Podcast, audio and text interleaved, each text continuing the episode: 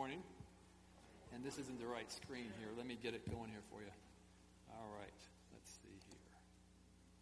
All right. Maybe that will do it there. There you go. And there's a reading if you want to read it, but you all had it memorized, so that was no trouble there. But thank you, Jenna, for, um, for that reading. So uh, let's go to the Lord in prayer. Father, we do thank you that we can come before you now, and we do want to praise your name. We thank you that we can learn more of your Son. We thank you for your word, and we thank, thank you for the word, Jesus Christ our Lord. I pray that your spirit will be upon us today. I pray that your spirit will be moving and that hearts will be made tender for to be changed by your word and by the person of Jesus Christ, Father. I pray that your hand will be upon me, that the words I speak may be, may be from you, Father, and that I may have clarity of mind and clarity of speech. We pray all this in the precious name, precious name of Jesus. Amen. So last week, um, you, uh, Matt Franchetti um, spoke to us on um, some of the trials of Jesus, and don't be too at the very bottom of this. You'll see where we are now. Matt talked about those trials before Annas and Caiaphas, down there where Pilate, Herod, and Pilate. I just kind of wanted to see where we are on Passion Week. We're now at Friday morning in our study of Luke, and we're going to continue to preach on uh, the Gospel according to Luke, and this is Luke 23. So, do you remember what? Oh, it's turned on. It's on green. Right there. It's not on at all, but Okay. All right. Now, can you hear me okay? All right. So, we continue on the Gospel according to Luke, Luke 23. Um, do you remember the title of Matt's sermon last week? God in the Dock, very good. Yes, well, this, this is God in the Dark, Dock Part 2. God in the Dock Part 2. But we're going, to, we're going to notice that things sort of changed this week. Um, last week, you know, the focus was on Jesus, and you don't really hear much about those that were sort of persecuting him or prosecuting him. This week, actually, God's Word gives us a good bit of insight into these men. And so we're actually going to look a little bit more at how people were responding to Jesus. Not so much as Jesus in the dock, but in some respects, we're in the dock. And what we want to look at today is how do we see Jesus? So, how do we see Jesus? Um, what is your vision of Jesus? What do you think of Jesus? Um, for our time today, we're going to look at the story, of course, in God's Word.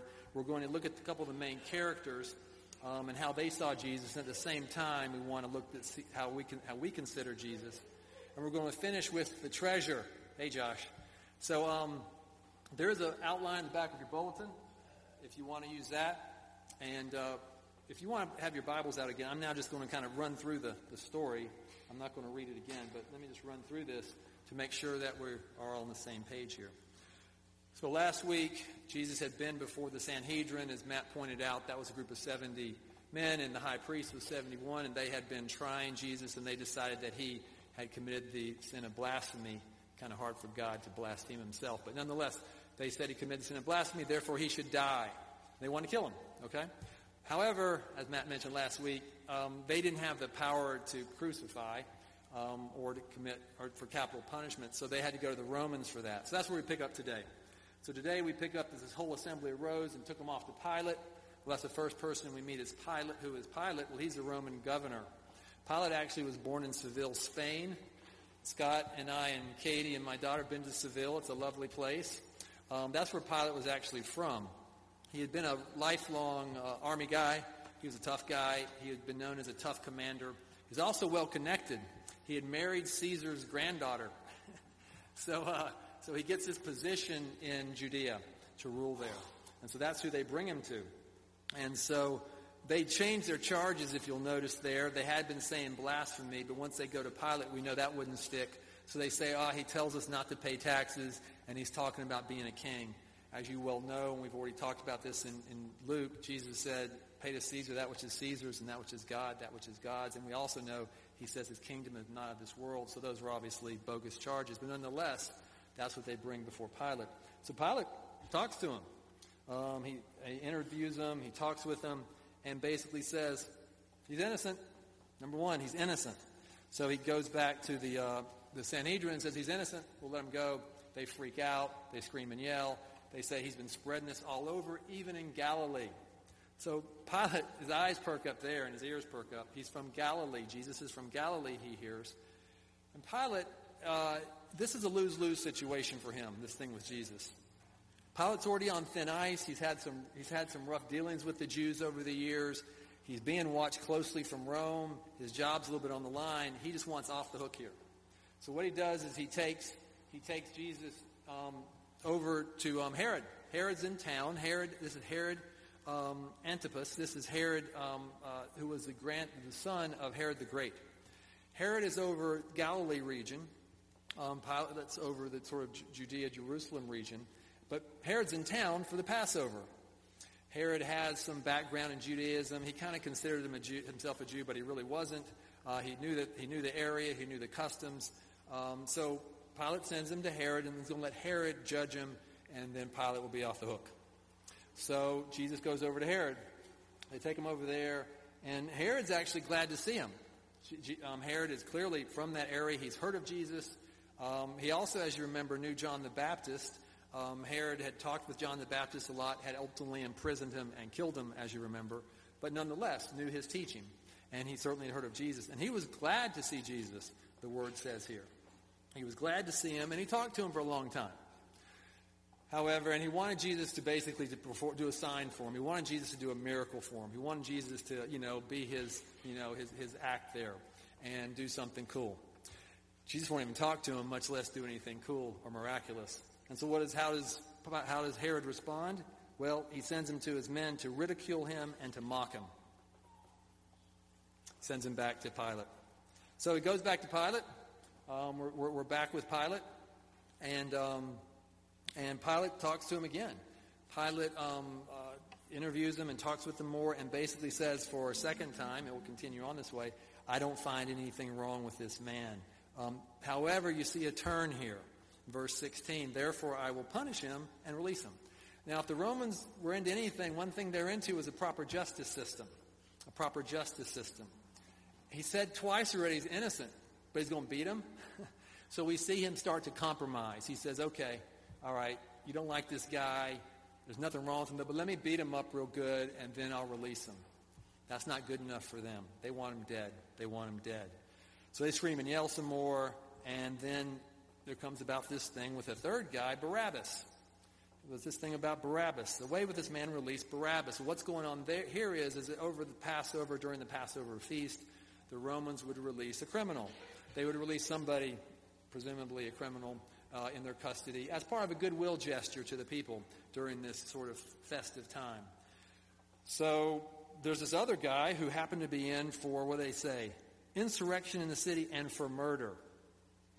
And basically, the Pilate says, you know, I'm going to release Jesus. They say, no, release this Barabbas.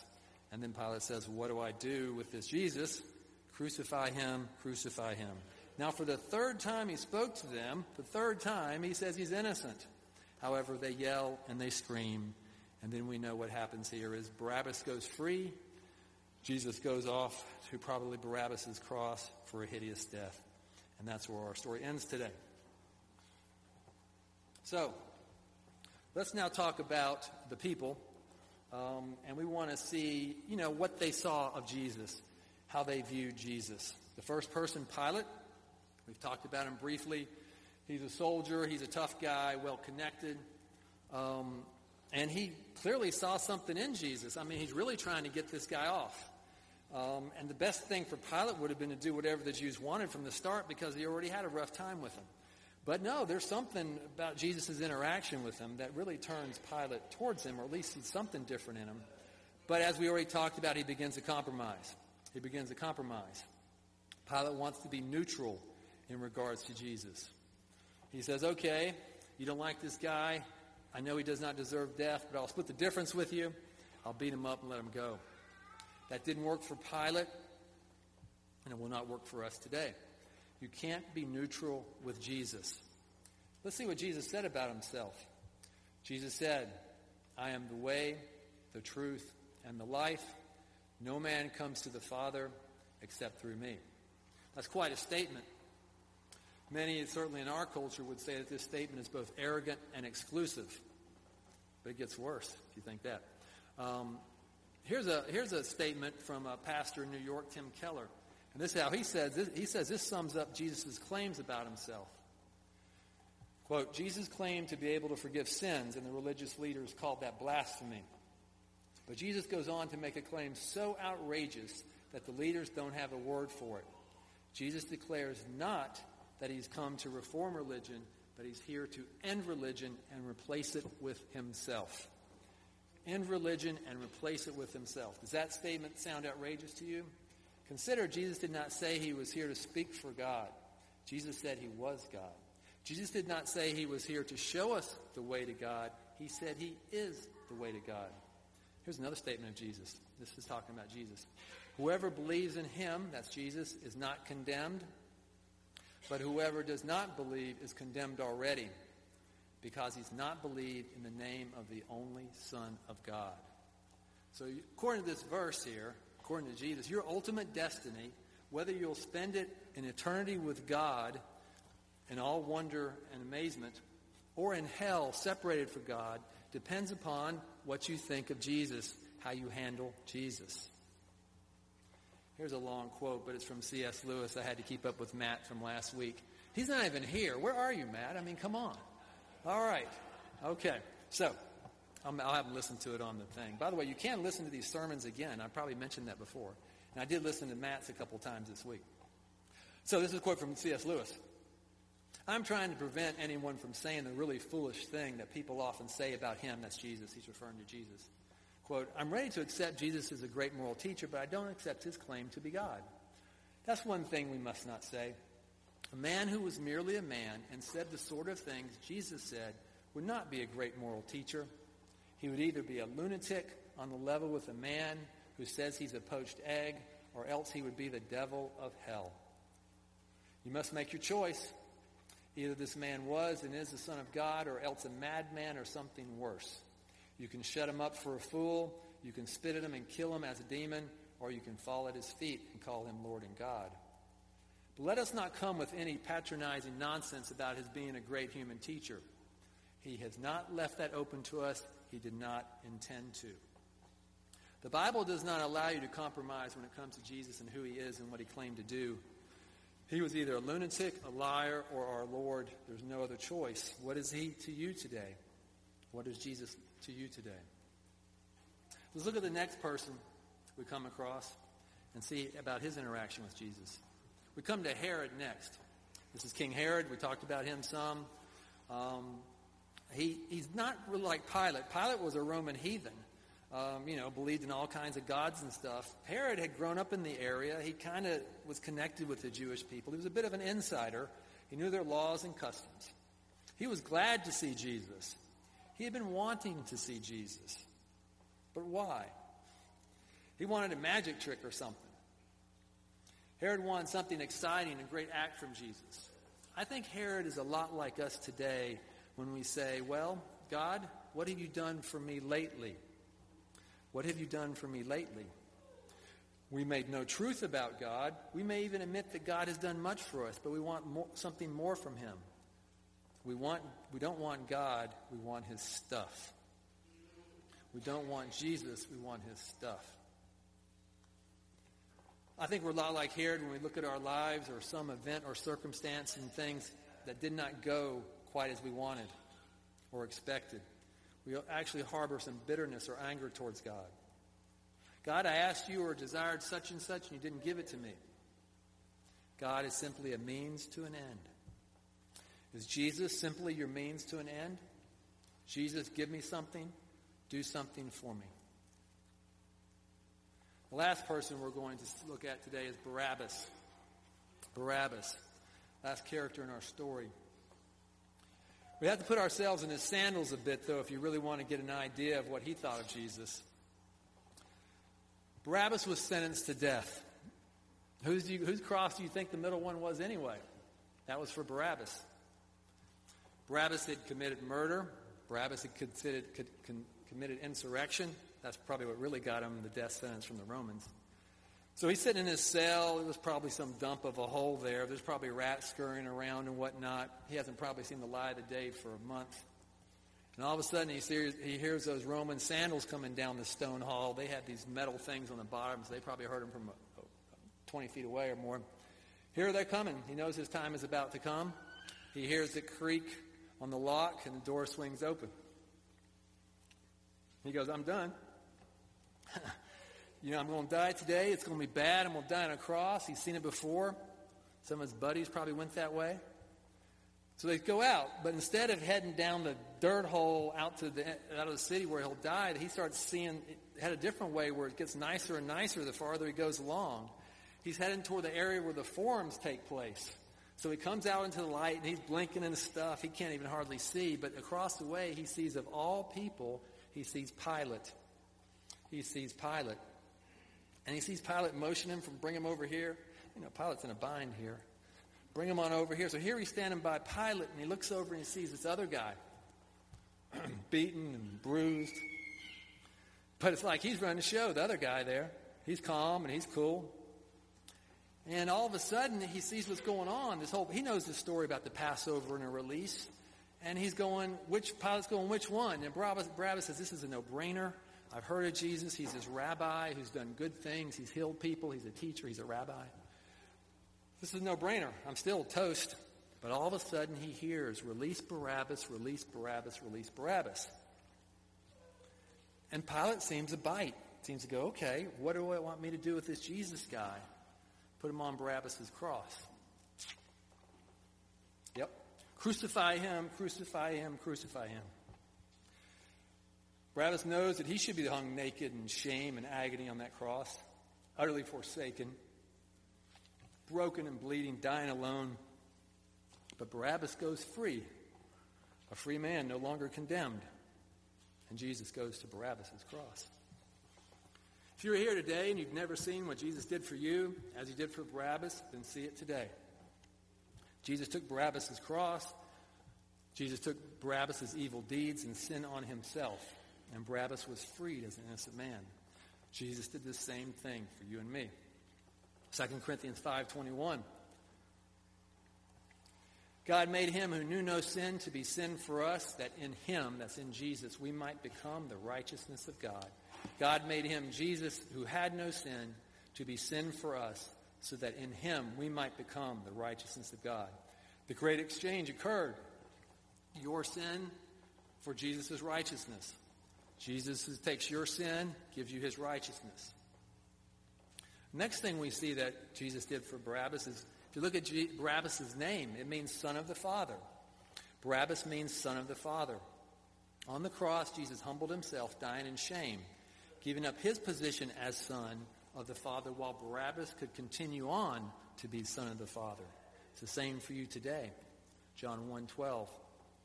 This is talking about Jesus now. But all who did receive him, Jesus, who believed in his name, he gave the right to be children of God.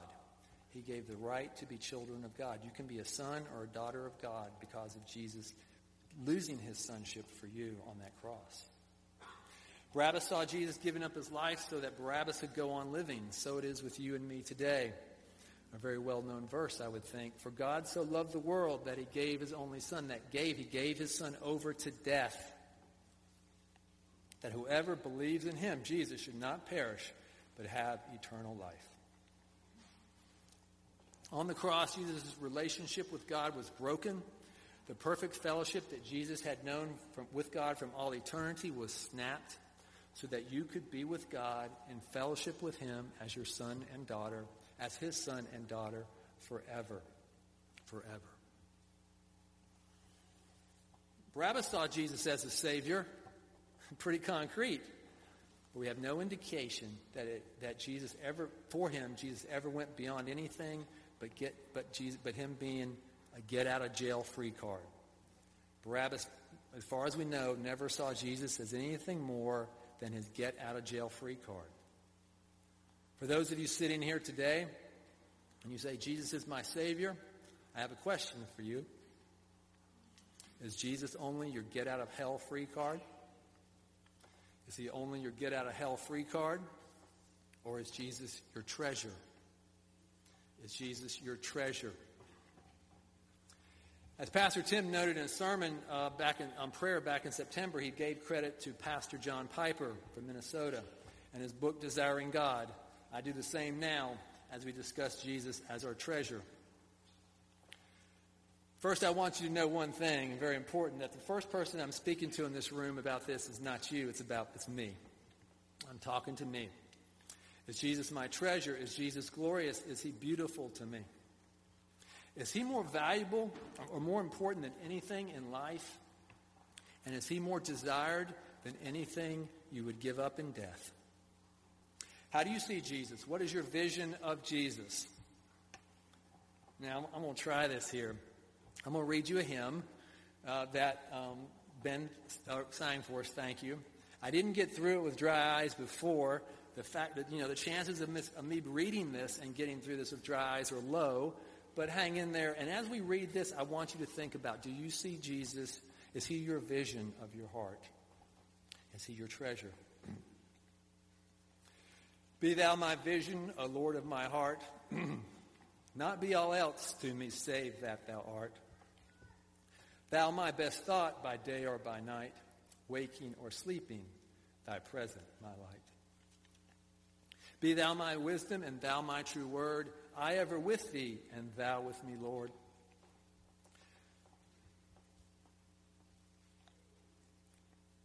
Thou my great Father, and I thy true Son, thou in me dwelling, and I with thee one. Riches I heed not, nor man's empty praise, thou mine inheritance now and always. Thou and thou only first in my heart, high King of, tre- high King of heaven, my treasure thou art. High King of heaven, my victory won. May I reach heaven's joys, O bright heaven's sun. Heart of my own heart, whatever befall, still be my vision, O ruler of all. Is Jesus your treasure? I already mentioned that much of what I'm discussing now comes from John Piper and his book Desiring God. Well, now this is from a sermon of his entitled, God is most glorified in us when we are most satisfied in him. I quote Matthew 13 44 says, The kingdom of heaven is like a treasure hidden in a field, which a man found and covered up. Then in his joy, he goes and sells all that he has and he buys that field. This is John Piper. Becoming a Christian not only means believing truth, it means finding a treasure. A treasure that is more valuable than everything you have. End quote. Is Jesus your treasure? Maybe you're like me, and the answer is maybe. I think so. I hope so. Let's investigate that a little bit. Is Jesus your treasure? When you think something that is great or beautiful or worthwhile, what do you do with it? You praise it. You tell others about it. You want to bring attention to it. All right? So, the Eagles, for instance, okay? You're an Eagles fan. You wear their clothing. You have names of people on the back of your shirt and stuff. You talk about great plays. You talk about how things are going to go. You praise them. What about natural beauty? That's a little bit easier for me. A great sunset, a great vista with some mountains and stuff. You want others to see it with you. You praise it. You want to bring attention to it. How about a song? A great song you've heard. Um, you may post it, right? You post it or something, right? Online or something like that. What do you guys do? You post songs? You post songs? Okay. Pictures of something, you post it. Um, or you can do like my wife does. She watches these puppy things. Is it a blog or whatever? I don't know what it is. There's these pictures of these little puppies. They're dogs. I mean, I like dogs. I got a dog. I pet her and stuff. Okay? Um, but my wife's always wanting us to look at these, these postings, and we, we got to go, yeah, yeah, yeah, yeah, yeah. She's praising the puppies. We praise these things. We find them beautiful or full of significance. Do you want to show Jesus to others? Does Jesus occupy your thinking? Does the truth of Jesus change what you do? Philippians 1 20, 21. This is Paul saying, As it is my eager expectation and hope that I will not be at all ashamed, but that with full courage now as always, Christ will be honored in my body, whether by life or by death. For me to live is Christ, and to die is gain. For me to live is Christ and to die is gain. Again from John Piper, God is in a sermon, God is most glorified in us when we're most satisfied in him. Quote, Paul says that his great passion in life, I hope it's your great passion in life, is that in this life Christ would be seen as great, supremely great. That is why God created us and saved us. Thank you, Luke. To make Christ look like what he really is, supremely great. Or to sum up, Christ is glorified in you when he's more precious to you than all that life can give and all that death can take. Quote. Okay, you, like me, you may be saying, Mike, I see Jesus as my Savior, like Barabbas. Jesus took my place, my death, my shame, my alienation, and I want to see him as my treasure. I want Christ to be more precious to me than all that life can give and all that death can take. But how can I do this? You can't. I can't. And this hymn writer acknowledges the same thing. Oh, to grace, how great a debtor daily I'm constrained to be. Let grace now like a fetter bind my wandering heart to thee. Prone to wander, Lord, I feel it, prone to leave the God I love. Here's my heart, oh, take and seal it, seal it for thy courts above. Throw yourself into the lap of the one who can enable you to treasure Jesus by filling you with his Holy Spirit. What does the Spirit do? He, this is Jesus talking, He, the Holy Spirit, will glorify me, where He will take what is mine and declare it to you. What does the Spirit do? He shows you how wonderful Jesus is. But most, most importantly, He takes what you know in your head and He moves it to your heart. So you may be saying, that's great, Mike. I know all this stuff, but I still tr- struggle. Good. Struggle. Fight. Every day. We're talking about the most important thing you'll ever do, which is seek to have Jesus as your treasure. But you'll falter. I do. And then what? Well, do the same thing. You go to Jesus. I may not get through this part either. Um, this is one of my favorite stories from Scripture. This is Mark 9. It's partly because I have a son who is both mute, he can make noise, but he can't talk, and he has convulsions, so I can kind of relate. But even more so, I can relate to this dad. So this is a dad talking. Teacher, I brought my son to you, for he has a spirit that makes him mute and whenever it seizes him, it throws, it throws him down, and he foams and grinds his teeth and becomes rigid. And Jesus asked his father, How long has this been happening to him? And he said, From childhood, and it has often cast him into the fire and water to destroy him. But if you can do anything, have compassion on us and help us. And I, I love this response. And Jesus said to him, If you can, if I can, all things are possible for all those who believe. And again, this is what I can relate to. Immediately the father of the child cried out and said, I believe, help my unbelief. I believe and help my unbelief. Well, I brought my son to Jesus for healing. And Jesus took him and he held him. And he says, Mike, looks just like looks just how I want him right now for my kingdom. But you know who got healed when I brought my son to Jesus? It was me. It was me. So you go to him, you humbly go to him and say, I believe, help my unbelief. Hebrews 4 15 and 16. A high priest is who brings you to God. For we do not have a high priest who's unable to sympathize with our weakness, but one who in every respect has been tempted as we are, yet without sin. Let us with confidence draw near to the throne of grace that we may receive mercy and find grace to help in our time of need. This is the kind of Savior, Lord, elder brother, friend, and lover of our souls that we have. Go to Him every day. Take up that fight to make Jesus your treasure. He's the only treasure worth having in life and in death. Don't settle for lesser things than Jesus.